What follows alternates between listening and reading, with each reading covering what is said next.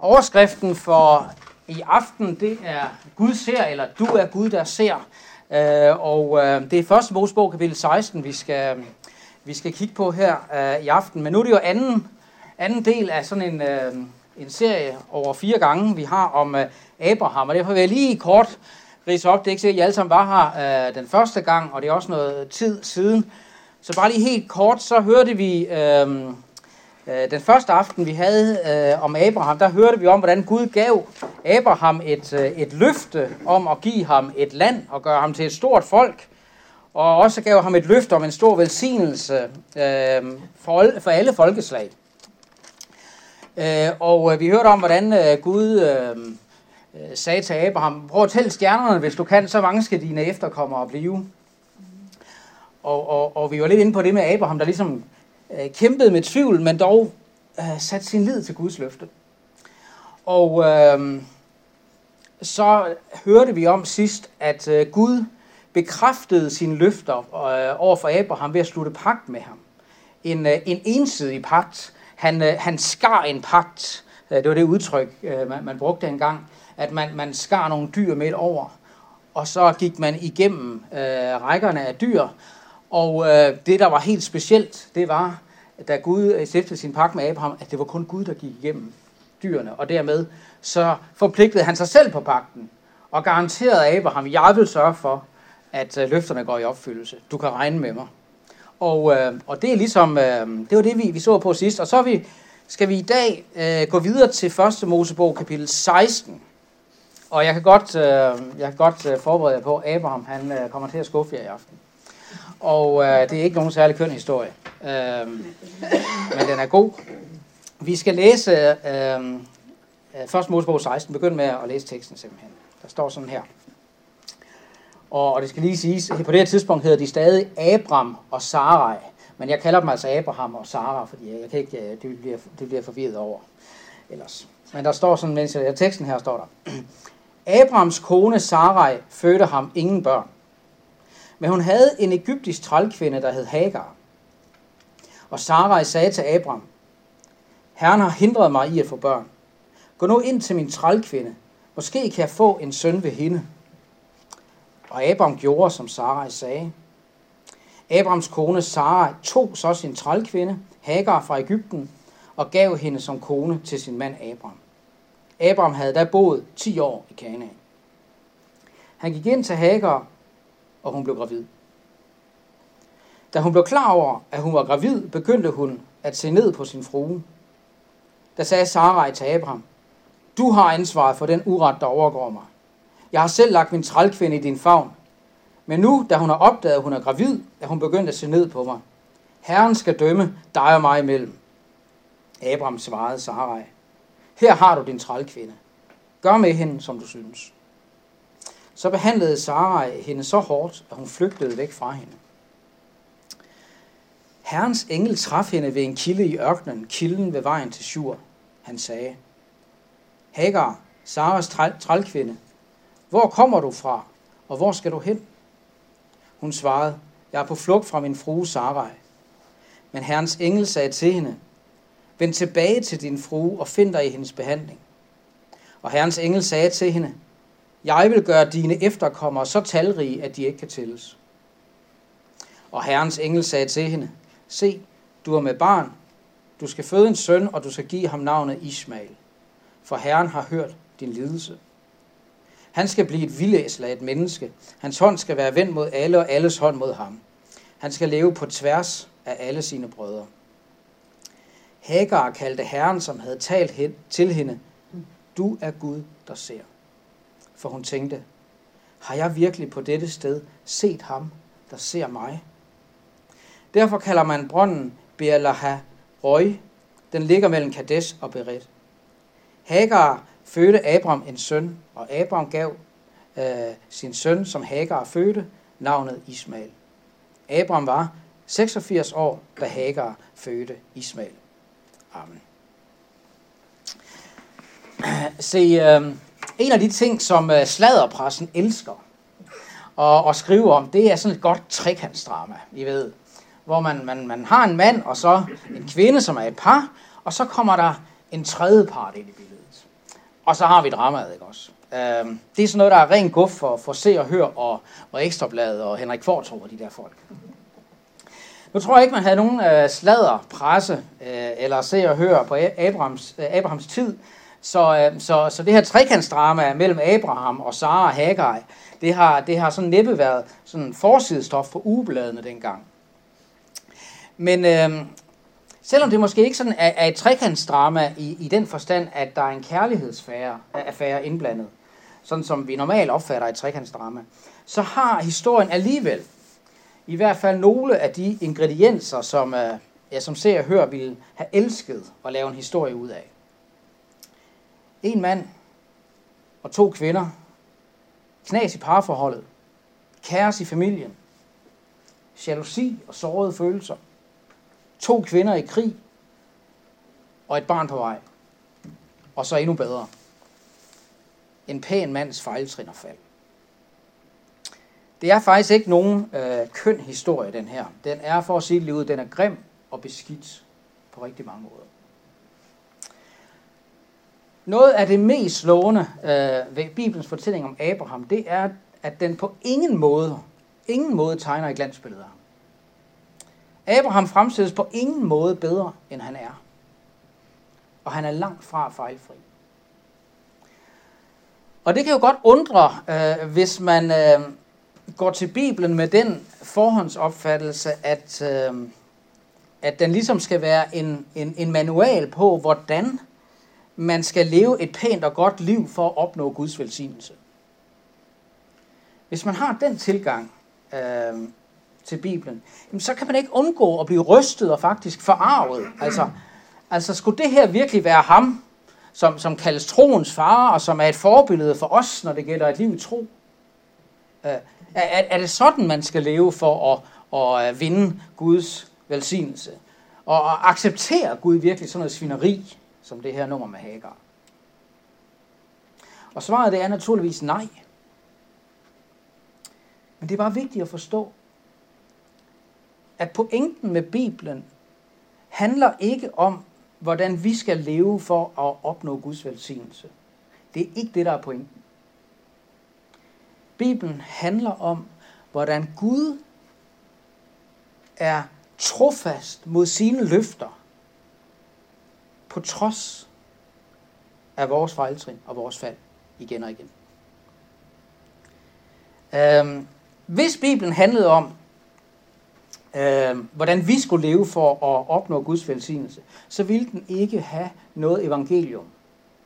Så ville den ikke have et godt budskab. Fordi vi vil alle sammen fejle og falde og gå glip af Guds velsignelse. Men Bibelen handler om, hvordan Gud han er villig til at tilgive og vise noget og velsigne på trods af vores fejltrin. Og han er villig til at gøre det mod mennesker, som ikke har fortjent det. Bibelen har et godt budskab at fortælle, fordi den dybest set handler om Guds trofasthed og Guds godhed mod os mennesker, som fejler og falder, og nogle gange falder dybt. Det er helt klart, når man læser Bibelen, at der er ikke rigtig nogen helte, undtagen en. Og det er Gud, som bliver et menneske i Jesus Kristus. Det er ham, der er helten. Og det er ham, der står fast, hvor vi alle sammen er faldet. Og vel at mærke ham, der er stået fast for os. Og en af grundene til, at Bibelen så åben fortæller også om Abrahams fald og fejltrin, det er, at vi skal lære af det. Paulus han skriver i Romerbrevet, alt hvad der tidligere er skrevet, er jo skrevet, og der taler han om det gamle testamente. Det er jo skrevet for, at vi skal lære af det. Så vi med udholdenhed og med den trøst, som skrifterne giver os, kan fastholde håbet. Det her det er også skrevet for, at vi skal lære af det.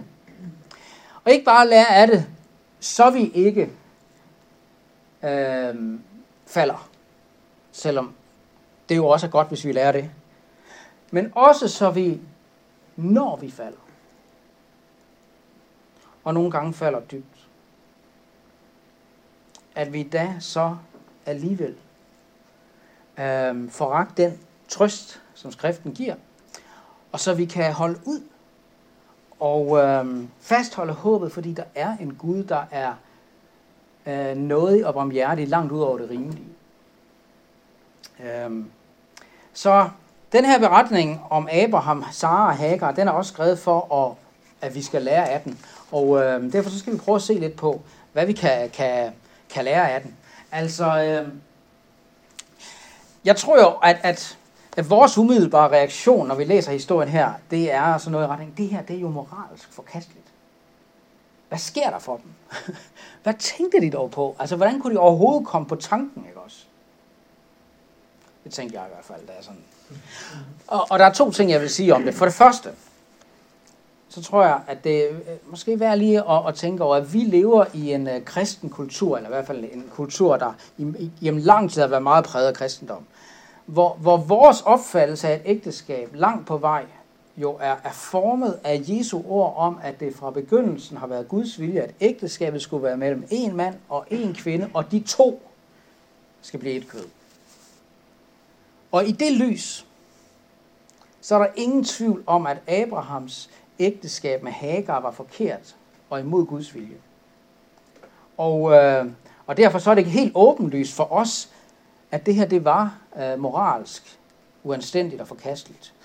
Men vi skal bare huske, at i den tid og i den kultur, Abraham levede i, der blev det ikke opfattet som noget moralsk forkasteligt. Det var faktisk en fuldt ud accepteret skik, at hvis en mand havde en hustru, der ikke kunne få børn, så kunne hustruen give sin trælkvinde til sin mand som medhustru. Men altså med det forbehold, at hvis manden så fik et barn med trælkvinden, så ville barnet blive hustruens. Det er derfor, at Sara siger i vers 2, Herren har hindret mig i at få børn. Gå nu ind til min trælkvinde. Måske kan jeg få en søn ved hende. Fordi sådan var konstruktionen. Så det, som vi opfatter som åbenlyst forkert, det har nok ikke været lige så åbenlyst forkert for Sara og Abraham. Sådan gjorde man jo dengang. Og det her med at tilpasse sig kulturen omkring sig, og det er måske heller ikke så uvandt og så ukendt og så utænkeligt for os, når det kommer til stykket. For det andet, selv om Gud havde givet Abraham et klart løfte om en søn af hans eget kød og blod, det hørte vi om sidste gang, så havde Gud på det her tidspunkt ikke udtrykkeligt sagt, at dette barn også skulle være Saras barn.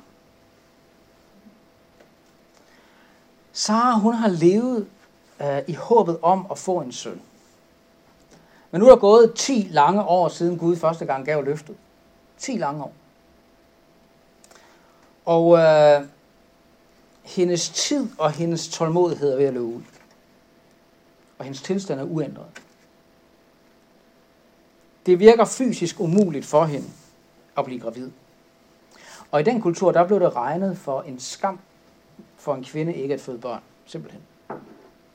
Så det at få et barn har nok været hendes største ønske, og det at hun ikke kunne få et barn, det har været hendes største smerte.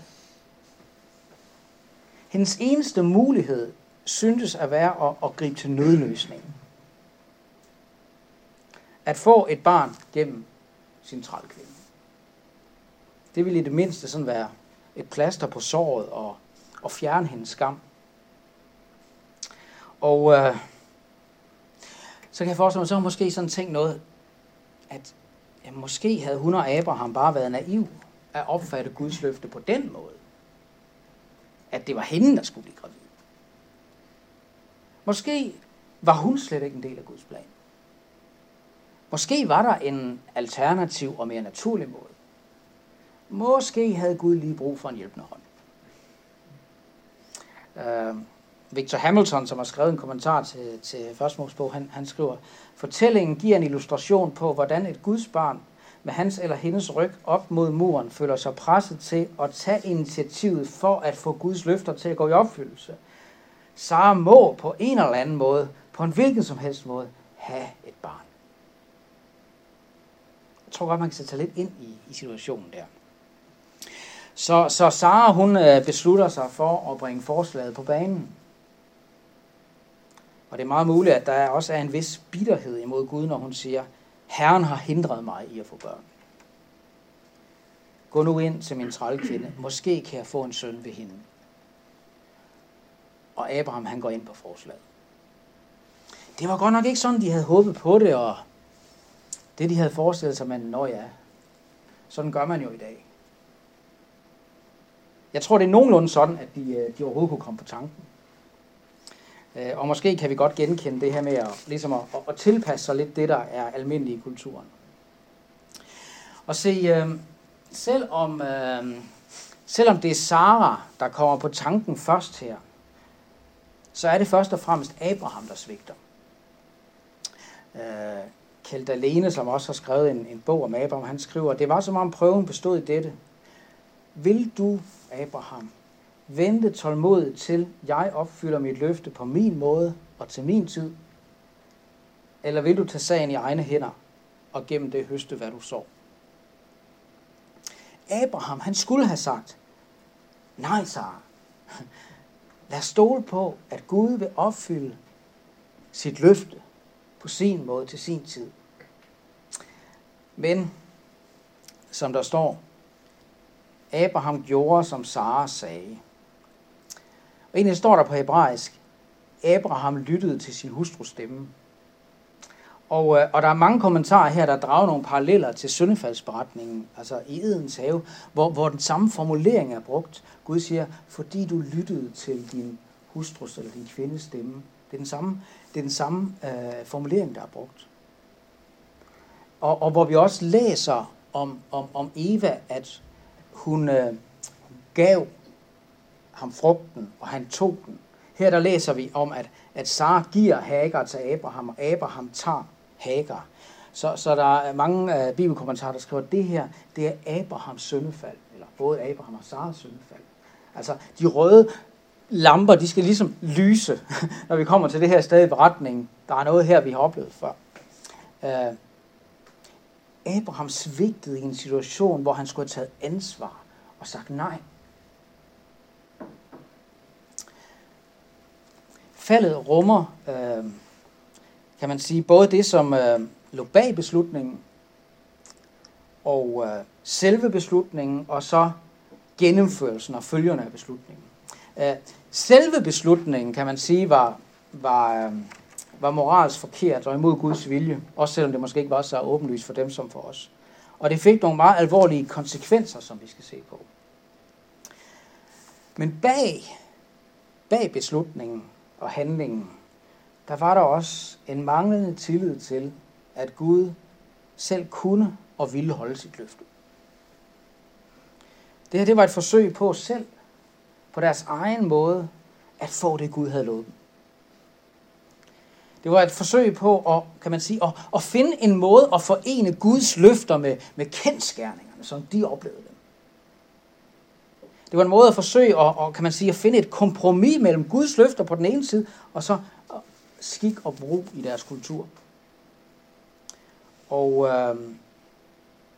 følgerne af det, det var et stadig dybere fald væk fra Guds vilje.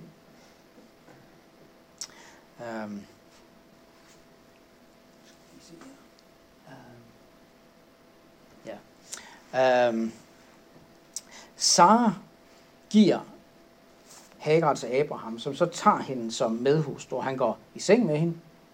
Og Hagar har i modsætning til Sara åbenbart ingen problemer med at blive gravid. Det lever man sammen.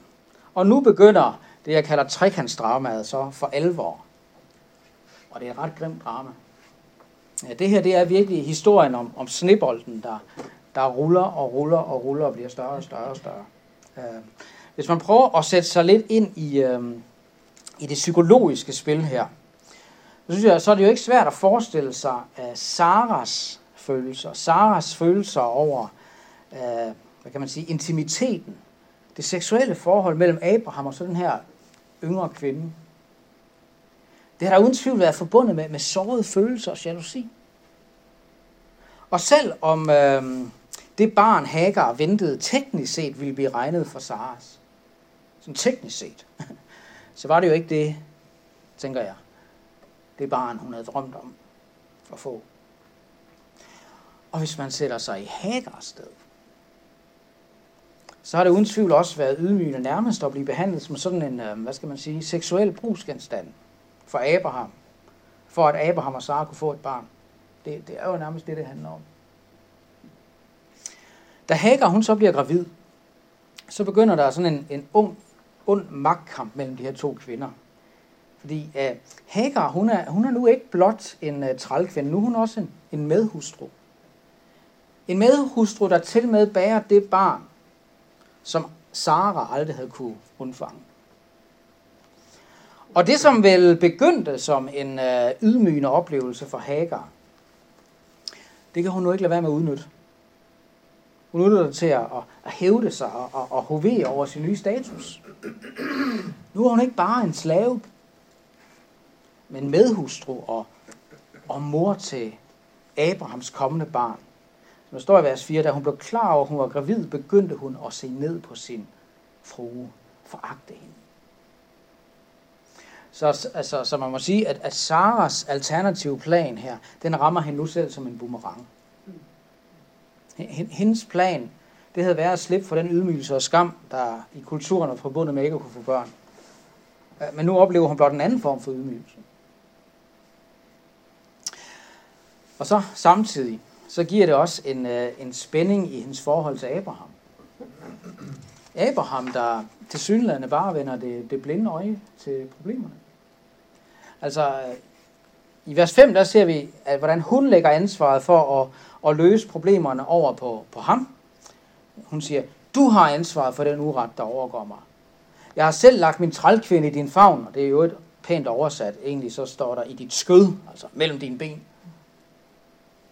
Men nu hvor hun har opdaget, at hun er gravid, så hun begynder at se ned på mig. Herren skal dømme dig og mig imellem. Det er dit ansvar, det er din skyld. Men Abraham, han skubber ganske enkelt ansvaret og problemerne fra sig. Og overlader det bare til Sara, ikke også? Her har du din trælkvinde. Underforstået. Hun er dit problem, ikke mit. Gør med hende, som du synes. Altså, jeg forberedte jer. Abraham, han kommer til at skuffe jer i aften. Den holdning, Abraham her udviser over for Hagar, den er jo ganske enkelt kold og kynisk. Hensynsløs. Han bruger egentlig ikke hendes navn. For mig at se, så skraber Abraham for alvor bunden her og når til et lavpunkt i sit liv. Det er grimt. Og det Sara gør, det er ikke meget bedre i hvert fald. Så behandlede Sara hende så hårdt, at hun flygtede væk fra hende. Der er nogle bibelkommentarer, der skriver, at det er sandsynligvis værre, end det lyder. Fordi det samme ord, som er brugt om Saras hårde behandling af Hagar, det bruges senere om Egypternes undertrykkelse af israelitterne i Egypten som slaver. Hvilket ifølge nogle kommentarer tyder på, at Sara i hvert fald tvang hende til hårdt og nedværdigende arbejde, og måske også udsatte hende for fysisk afstraffelse. Jeg ved det ikke. Men jeg tror godt, I kan fornemme, at det her, det er ikke kønt. Altså snebolden, den ruller og ruller, og den bliver større og større og større. Så hvad der begyndte med deres manglende tillid til, at Gud kunne og ville holde sit løfte og give dem, hvad han havde lovet på sin måde til sin tid. Det, der begyndte med deres manglende tillid, som så førte til deres første fejltrin, deres fælles beslutning om at forsøge at opnå det, Gud havde lovet dem på deres egen måde. Ja, det førte snart til synd på synd på synd, hvor de bevægede sig længere og længere væk fra Guds vilje, og faldet blev dybere og dybere, og man kan sige, at snebolden blev til et stort, grimt, dybt fald i deres liv. Som de nattergale ville have sagt, de skulle helt og lade være med det der. Simpelthen. Jeg ved ikke, hvilke følelser I sidder med som reaktion på den første del af den her beretning. Men jeg har et gæt. Jeg tror, at vi kan blive enige om, at Hagar er den mindst skyldige i den her sag. at hun mest af alt er et stakkels offer i sagen, som vi kun kan have medlidenhed med. Hun er ikke helt uskyldig, for hun er også lidt grov over for Sara, ikke? Men hun er den mindst skyldige. Sara og Abraham derimod. Jeg tror, at mange af os egentlig fælder en ret hård dom. Nogle af os, vi synes vel, det vil være helt rimeligt, at Gud straffer dem på en eller anden måde. De slemmeste af os, vi overvejer, om vi skal sælge historien til Se og Hør Ekstra Bladet og få dem hængt ud på forsiden, ikke? Jeg tror, en del af os tænker, at det vil ikke være rigtigt, at Gud er tilgivet. Og nogle af os, vi synes måske i hvert fald, det vil i hvert fald være helt fair, om Gud nu ophæver sin pagt med Abraham og annullerer alle sine løfter. For han er da den værste. Altså Abraham.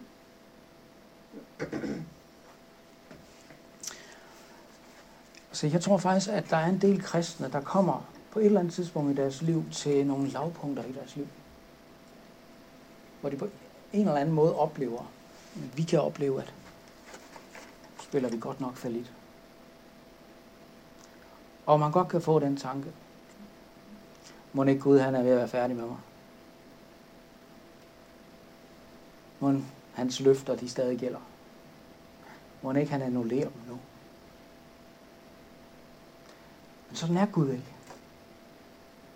Sådan er Gud ikke. Den Gud, vi møder i Bibelen, er en Gud, der er helt ufattelig barmhjertig mod mennesker, der virkelig ikke fortjener det. Hvad den videre historie fortæller, er først, at Gud i barmhjertighed tager sig af Hagar, som vi skal se.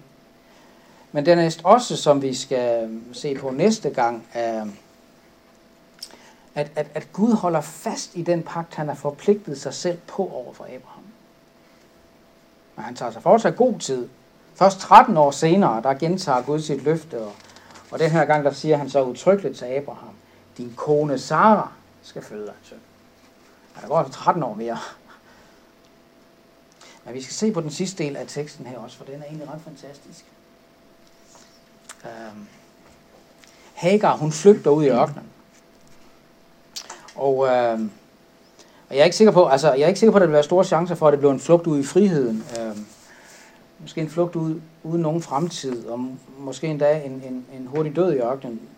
Måske har hun forsøgt at vende tilbage til Egypten. Det er der noget, der tyder på, når man ser, hvor det sådan foregår hen og sådan noget. Men i hvert fald, jeg tror, det har været en flugt ud til en uvis skæbne. Så ved en kilde i ørkenen, der møder hun en mystisk fremmed. I ved godt det her med, at enhver god historie har en mystisk fremmed. Og i den her beretning, der er der også en mystisk fremmed. Og den her mystiske fremmede, han er også held. Han er frelseren i historien. Og han kaldes Herrens engel.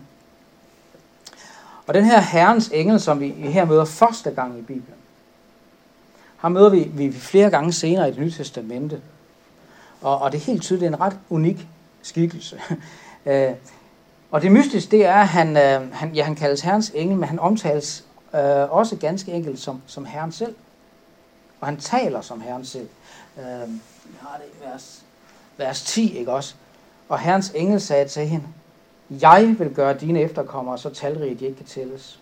Så står der vers 13, Hagar kaldte Herren, som havde talt til hende, du er Gud, der ser. Altså normalt i Bibelen, så er der et skarpt skel, ikke også, mellem Gud, Herren, og så englene, som jo blot er skabte væsener. Men den her særlige Herrens engel, han identificeres på en eller anden måde med Herren selv. Så mysteriet det er, kan man sige, er det her en engel, eller er det Herren? Og jeg er helt overbevist om, at han er Herren selv. At han er en manifestation af Gud selv, der giver sig til kende for mennesker. Jeg tror ikke, han er et skabt væsen, ligesom englene er. Herrens engel kan også oversættes med Herrens udsending eller Herrens sendebud. Og igennem hele kirkens historie, så er den her særlige Herrens engel, den her åbenbaring af Herren selv i mødet med mennesker, han er blevet opfattet som ingen anden end Guds evige søn, der senere blev et menneske i Jesus Kristus. Der er en gammeltestamentlig professor, der hed Motajer, han skriver sådan her. Der er kun en anden i Bibelen, der er både identisk med og dog forskellig fra Gud. Kun en, der både er forskellig fra Gud, og i hvem Gud samtidig er fuldkommen nærværende virkelighed. Jesus Kristus.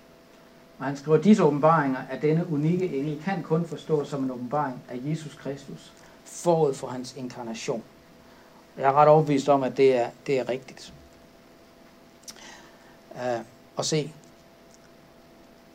ligesom han, altså Guds søn, ligesom han som menneske kom til de udstødte og de undertrykte og tog sig af dem og gav dem håb, sådan kom han også til Hagar for at tage sig af hende og give hende håb.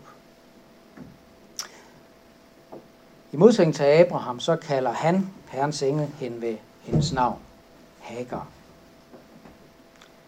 Og han fortæller hende, at Herren har hørt og set hendes lidelse. Og han giver hende også et løfte om en søn, Ismael, som i øvrigt betyder Gud hører. Et løfte om en søn, som altså skal være hendes søn. Ikke Saras, men hendes søn. Og giver endda også et løfte om, at han skal få mange efterkommere, som ikke kan tælles. altså, som en har udtrykt, altså, det er som, at Guds løfter til Abraham, de skvulper over. Fordi det er egentlig Isak, der er opfyldelsen af det der løfte. Men det er som, Guds løfter, de skvulper over. Så Ismael også i en eller anden grad får del i det. Der er en, der har sagt sådan, Hagar og Ismaels historie taler atter om Guds omsorg for de afmægtige, de udstødte, de fattige, de mishandlede, dem der stod uden for pagten. Selv dem, der måtte være langt fra troen. Hagar og Ismael er et stærkt eksempel på det. Og Hagar er ikke i tvivl om, at det er Herren selv, Gud selv, hun har haft et møde med. Og hun er dybt forundret over, at han ser til sådan en ubetydelig trælkvinde som hende. Jeg er helt vildt med det der vers 13. Hagar kaldte Herren, som havde talt til hende, du er Gud, der ser. Altså, hun giver Gud det navn. Du er Gud, der ser. For hun tænkte, har jeg virkelig på dette sted set ham, der ser mig? Så det er sådan et smukt udtryk. Du er Gud, der ser. Du er ham, der ser mig. Og der er nok ikke nogen tvivl om, at det er lige præcis vidste om det, at nu ved hun, at Gud ser hende. Det er det, der gør, at hun får mod til at vende tilbage til Sara. Hun ved, at Herren ser hende og er opmærksom på hende. Han hører hende, og han vil beskytte hende. Og hun ved, at den søn, hun får, skal være hendes og ikke Saras. Så Herren var barmhjertig. Herren var barmhjertig mod den, der var blevet syndet imod, Hagar. Men som jeg har været lidt inde på, det mest ufattelige, det er altså, at han også viste sig at være barmhjertig mod dem, som havde begået synden. Det er det allerbedste med det her. Hvis forholdet mellem Abraham og Gud, hvis Guds løfter til Abraham havde været baseret på Abrahams gode opførsel, så havde det været slut nu. Men forholdet og løfterne, de var baseret på den ensidige pagt, som Gud havde sluttet med Abraham, som vi hørte om sidste gang. At det her med, at Gud gik alene mellem de overskårne dyr. Derfor holdt Gud fast, trods Abrahams små og store fejltrin og fald i hans liv. Derfor. Som jeg er inde på sidste gang, altså pagten med Abraham, den peger frem mod den pagt Gud, han har sluttet med os i Kristus. Og på samme måde er det i vores liv. At det er ikke på grund af, forholdet til Gud er ikke baseret på, hvor godt vi lykkes. Det er baseret på den pagt der. Det er det, der gør, at vi aldrig er uden håb. For der er noget, der står fast, og som vi kan vende tilbage til. Og jeg tror, vi tænker nogle gange, at Gud gav sine løfter til Abraham, fordi Abraham havde tro, men det er modsat. Vi lægger nogle gange vægten på Abrahams tro, men det er ligesom at vende tingene på hovedet. Fortællingen om Abraham lægger vægten meget, meget mere på Guds trofasthed mod sit løfte, end på Abrahams tro. Abrahams tro, det er sådan en rutsjebane, der går op og ned. Abrahams tro, det er sådan en, der bare griber om det der løfte hele tiden. Prøver at holde fast i det, ikke også? Og hans tro er noget, der den modtager, den bidrager ikke, så at sige. Den modtager.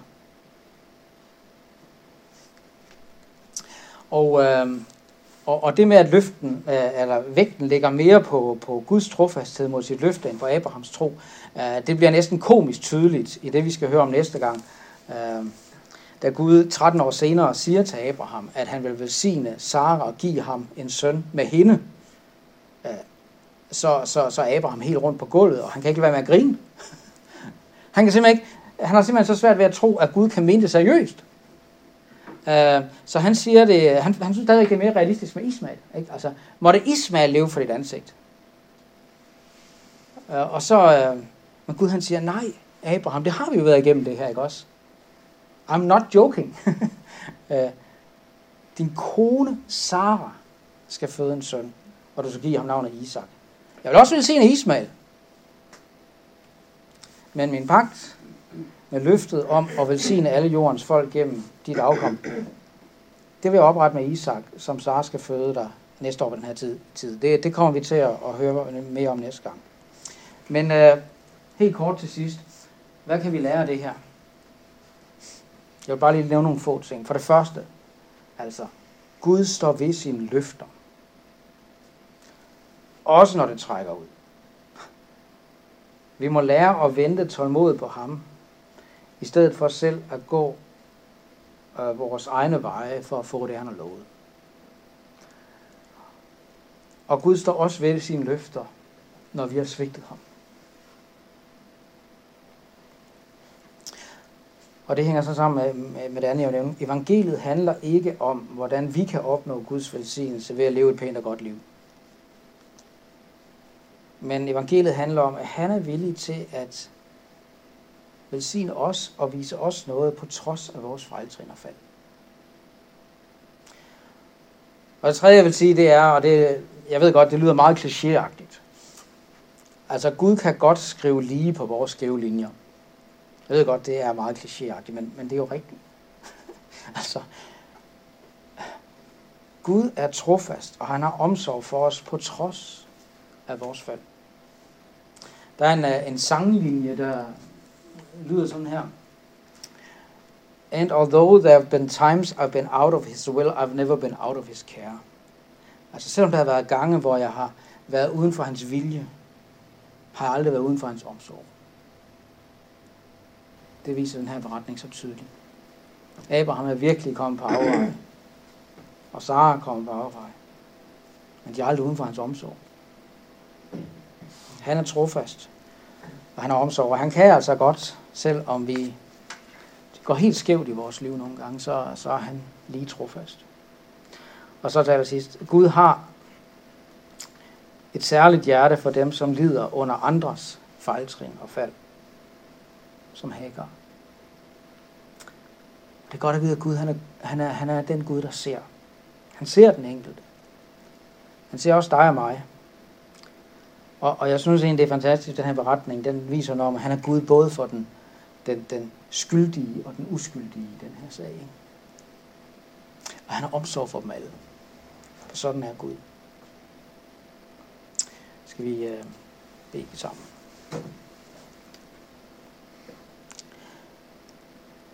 Kære Gud, tak fordi du er en Gud, der ser. Og det betyder, at du jo ser helt igennem os. Du kender os helt igennem. Du ved præcis, hvordan vi er. Du kender os alle vores synder og vores fejl. Men tak, at vi også er helt igennem elsket af dig, som de synder vi er. Takker dig for, at beretningen her viser, at du er langt bedre og mere tilgivende, end vi måske forstår. Tak, at den her beretning fortæller os, at det, der virkelig betyder noget, det er din trofasthed. dine løfter, og de er som en klippe under os. Og jeg beder om, at du bare vil give os den tro, der griber om dine løfter. Og så beder vi om, at du vil bevare os fra synd og fald og fejltrin i vores liv. Bevare os fra det. Så beder jeg dig endnu mere om, at når vi falder, at du der vil minde os om din nåde, minde os om din barmhjertighed og din tilgivelse. Så vi altid sætter vores lid til dig. Amen.